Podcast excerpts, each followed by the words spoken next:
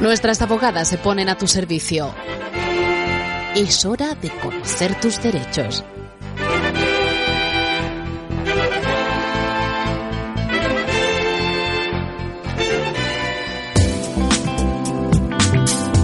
Nuestra abogada Elena Romero, un martes más aquí con nosotros en la radio. Bienvenida Elena, como siempre un placer tenerte. Creo que es la primera sección que tenemos ya en este 2019. Pues eso te iba a decir justamente. Buenos días, José Luis, que efectivamente es la primera sección que tenemos este año porque desgraciadamente no he podido acudir antes. El deber me ha llamado. No ocurre nada, no pasa nada, lo entendemos y un año nuevo en el que vamos a tener muchos temas de derecho también aquí encima de la mesa y hoy vamos a conocer algo básico y es eh, cuando el acusado no está obligado a jurar o prometer en un interrogatorio, en un juicio. Eh, ¿Quién no está obligado a hacer eso, Elena? ¿O quién no puede hacer eso? Bueno, el acusado cuando no está obligado no es correcto, es que el acusado nunca está obligado a decir la verdad. Me suena que también hicimos un programa en el que yo ya hablé de eso. El acusado eh, tiene una serie de derechos constitucionales entre los que está no declarar, no declararse culpable, no declarar contra sí mismo, no contestar a todas o alguna de las preguntas, contestar solamente a su defensa. Eh, contestar a quien quiera o no contestar. Ya hablamos de eso, lo recuerdo no hace mucho, ¿no? Y, y, decir, pues no contesto a, a esta pregunta, pues no no quiero contestar. El hecho de no contestar alguna o a todas de las preguntas no se puede eh, tomar como algo negativo porque es un derecho que tiene el acusado, pero es que además si declara tiene derecho a mentir, con lo cual el acusado no es en algunos casos, en todo. El, el, acusado está exento de, de declarar siempre, y cuando él, él o ella estime oportuno o cuando su abogado o abogada pues le aconseje como línea de defensa no declarar. Y ahora precisamente un poquito más adelante voy a poner un ejemplo en el que el acusado no declara y es una línea de defensa que nosotros los abogados pues tenemos en muchísimas ocasiones. Elena, ¿es el único que tiene ese, voy a entrecomillar esto, abro comillas, privilegio, y cierro las comillas, de no eh, decir la verdad o no declarar? Bueno, este privilegio se extiende a los ascendientes y descendientes de, de esa persona que está acusada, ¿vale? Eh, evidentemente los ascendientes pues ya sabemos que son los padres y los descendientes pues son los, los hijos y, los nietos. Em, también tenemos a, a, la esposa o al esposo, ¿vale? Que no son ascendientes ni descendientes, pero que la ley en el artículo 416 de la ley de enjuiciamiento criminal te exime de declarar contra tu, tu esposo o esposa. Eh, ¿Qué ocurre, por ejemplo, con los cuñados, con los tíos, con los primos? Bueno, pues aquí la ley no nos indica qué es lo que pasa en estos casos. Entonces, eh, se entiende que sí que tienen obligación de, decir la verdad. Eh, ¿Qué ocurre con estos ascendientes o descendientes? Pues es muy sencillo, están exentos de declarar porque hay un conflicto entre lo que es la lealtad al pariente o tu derecho a, a que no perjudique a tu pariente y la Administración de Justicia para esclarecer los hechos. O sea, Elena, eso quiere decir que si hay un testigo pariente que conoce cómo ha ocurrido el caso, cómo han ocurrido los hechos, puede callarse. Puede callarse, efectivamente. De todas maneras, en el caso en el que un descendiente, por ejemplo, declare en un juicio, pues tampoco va a tener la obligación de decir la verdad precisamente por el derecho que, que tiene a, la, a, guardar esa lealtad a su familia. Elena, ¿y qué pasa si declara? ¿Está obligado a decir la verdad? No, o sea, es lo, justamente lo que acabo de decir, que no. El juez lo que va a hacer es que no le va a exigir que jura o prometa decir la verdad. Mm, de alguna manera, pues se le invita a hacer las manifestaciones que estime oportuno, pero tampoco está obligado a responder de, de una manera directa. Es decir, que eh, el testigo ascendiente o descendiente puede decir a esa pregunta no te, no te contesto, ¿no?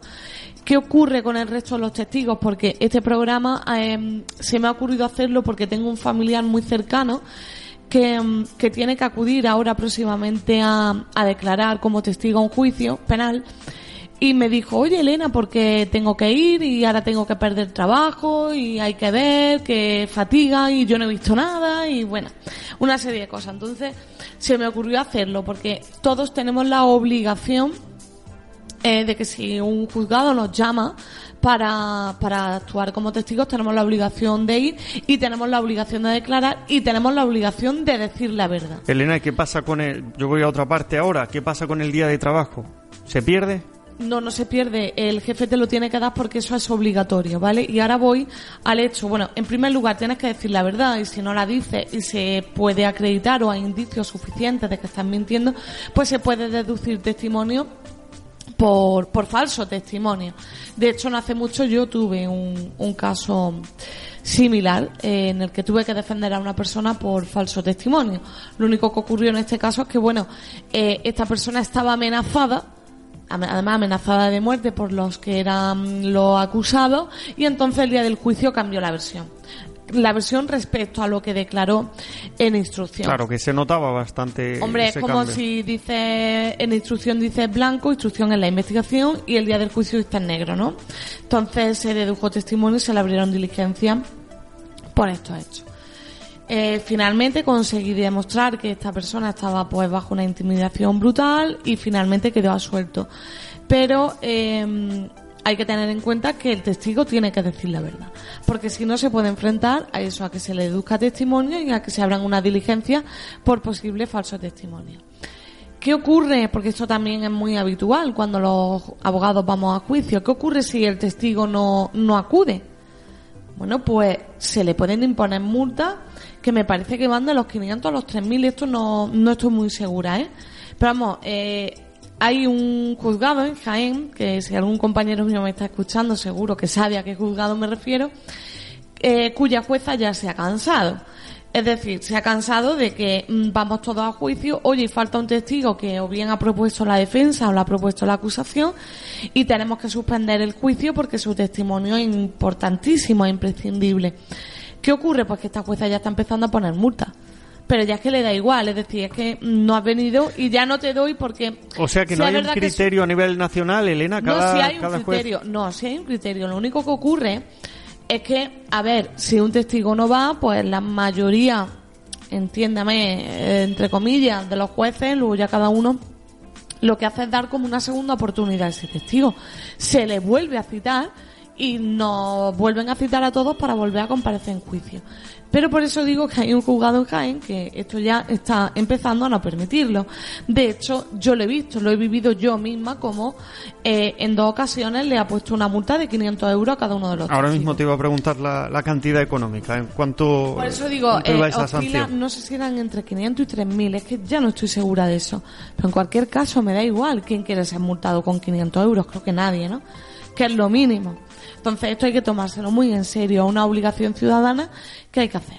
Elena, una pregunta, ¿quién propone a los testigos normalmente pues en un juicio? Los testigos los proponen en el ámbito penal, los, los propone o bien la, la, acusación para como prueba para demostrar que esa persona ha cometido el delito por, por, el que se le está acusando y la defensa lo puede proponer como prueba de descargo, es decir, como prueba de que yo no he cometido el delito por el que se me acusa. En el ámbito civil también hay testigos y, dije lo mismo, tienen que decir la verdad. Ya. ¿Hay algún número de testigos? ¿Es, limitado, ilimitado? Es ilimitado, lo único que ocurre es que cuando estamos ya en un juzgado, en un juicio, el juez el que va a decir pues cuántos testigos van a declarar, es decir, con cuántos testigos él o ella se considera suficientemente ilustrado. Por poner un ejemplo, si yo tengo un juicio de familia, un divorcio por ejemplo, yo llevo allí tres testigos, el padre, la madre y un amigo, pues probablemente el juez o la jueza me diga letrada, escoja uno o dos, porque si los tres me van a decir lo mismo, pues no tiene mucho sentido que estemos aquí una hora escuchando la misma versión de tres personas, pero no hay ningún número específico que diga no son tres, no son los que los que tú quieras proponer y los que te Supongo que cuantos más testigos puede quedar en algunos casos más claro también el, el caso, ¿no? Evidentemente, es que cuando estamos en un juicio penal normalmente los testigos normalmente suelen declarar todo o casi todo, a no ser que no que no sea pertinente o no sea útil para el esclarecimiento de los hechos. ¿Qué nos queda, Elena? Pues nos queda una cuestión muy importante que dije antes que iba a poner un ejemplo en el que los abogados podemos aconsejar a nuestro cliente que no declare. Y es que resulta que en temas de violencia de género el problema de no tener el deber de declarar, como he dicho antes, porque también el esposo o la esposa no tienen por qué declarar, pues este problema se amplifica.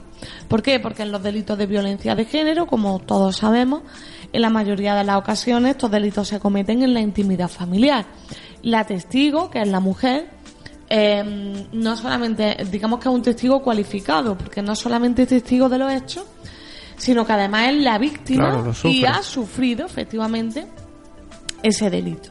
Entonces, el testimonio que nos pueda dar eh, esa mujer, siempre y cuando reúna los requisitos jurisprudenciales de verisimilitud, eh, de credibilidad, de persistencia en la incriminación, etcétera, pues con ese testimonio vamos a poder condenar al presunto agresor. Pero ¿qué ocurre? Que nuestro artículo 416.1 de la ley CRIM, que es el que he comentado antes, pues nos permite no declarar. ¿Cuántos y cuántos casos se nos ha dado de tener a una mujer que es una presunta víctima de violencia de género que bien en instrucción o bien el día del juicio se acogen a su derecho a no declarar. ¿Qué ocurre? Que ya da igual que tenga un parte de lesiones y que tenga tres testigos, que si la mujer, que es la víctima, no declara, pues las posibilidades de que te condenen pues son más del 90, perdón, de que no te condenen son más del 90%. ¿Qué ocurre en estos casos? Pues evidentemente cuando nos toca defender al hombre, a los abogados, en el caso en el que la mujer no quiera declarar, pues le aconsejamos a nuestro cliente que tampoco declare. Entonces, si la mujer no declara y el acusado tampoco, pues entonces esa prueba, aunque haya más pruebas, como digo, parte de lesiones, testigos, se quedan sin fundamento, se quedan sin valor. No, no tiene sentido que ninguna de las dos partes quiera hablar de lo ocurrido. Claro, eh, mm, digamos que es como si no se ratificara, ¿no? Para que la gente me, me entienda, ¿vale? Si yo he ido al médico y he dicho que esas lesiones me las ha producido mi esposo, pero luego yo me callo el día del juicio, pues entonces la acusación se queda sin prueba. Desde luego. Y en esos casos, pues entonces no nos queda más remedio a nosotros, eh, bueno, no nos queda más remedio, que depende. Hay veces que, que yo defiendo a las víctimas y veces que tengo que defender a los presuntos agresores. Entonces, como digo, eh, cuando nos toca defender a un hombre en estos casos, pues se le aconseja no declarar porque la mujer no declara. Si es cierto, ya para terminar, que esto está acarreando un gran problema y yo me lo he encontrado muchísimas veces, ¿eh? de tener que defender a una mujer que luego no ha declarado y te, da como una mezcla... Como que será impotencia, ¿no? Ahí está. Es una mezcla de impotencia, de decir, Dios mío, eh, estamos todos trabajando para ti, jueces, fiscales, policías, psicólogos, abogados, no sé tienes una oportunidad maravillosa de, empezar de nuevo porque estamos aquí para ayudarte y en el último momento mm, te echas atrás por los motivos que sean. Bueno, Elena, lo vamos a dejar aquí. Eh, vamos a recordar que hay un correo electrónico, es info. Ahí podéis mandar eh, vuestras eh, dudas, vuestras sugerencias, también a través del teléfono 953 58 70 62, un número de teléfono que a la vez es eh, también nuestro teléfono WhatsApp, donde podéis enviar dudas o sugerencias. A ti, Elena, te espero aquí la semana que viene. Muchas gracias.